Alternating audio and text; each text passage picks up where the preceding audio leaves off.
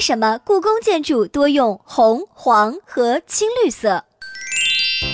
如果你到过北京的故宫，注意过它的建筑群的颜色，就会发现，哎，它们的色彩怎么总是以红色、黄色居多，青绿也比较常见呢？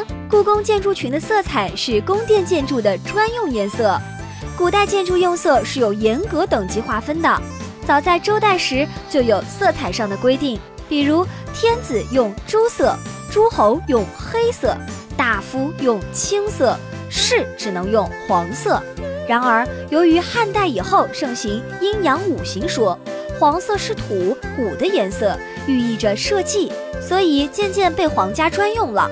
在建筑上，黄色主要应用于屋顶的琉璃瓦和室内的装饰彩画上。黄色的琉璃瓦只有帝王的居所才允许被使用哦。实际上，红黄和青绿两个色系是作为补色关系存在的。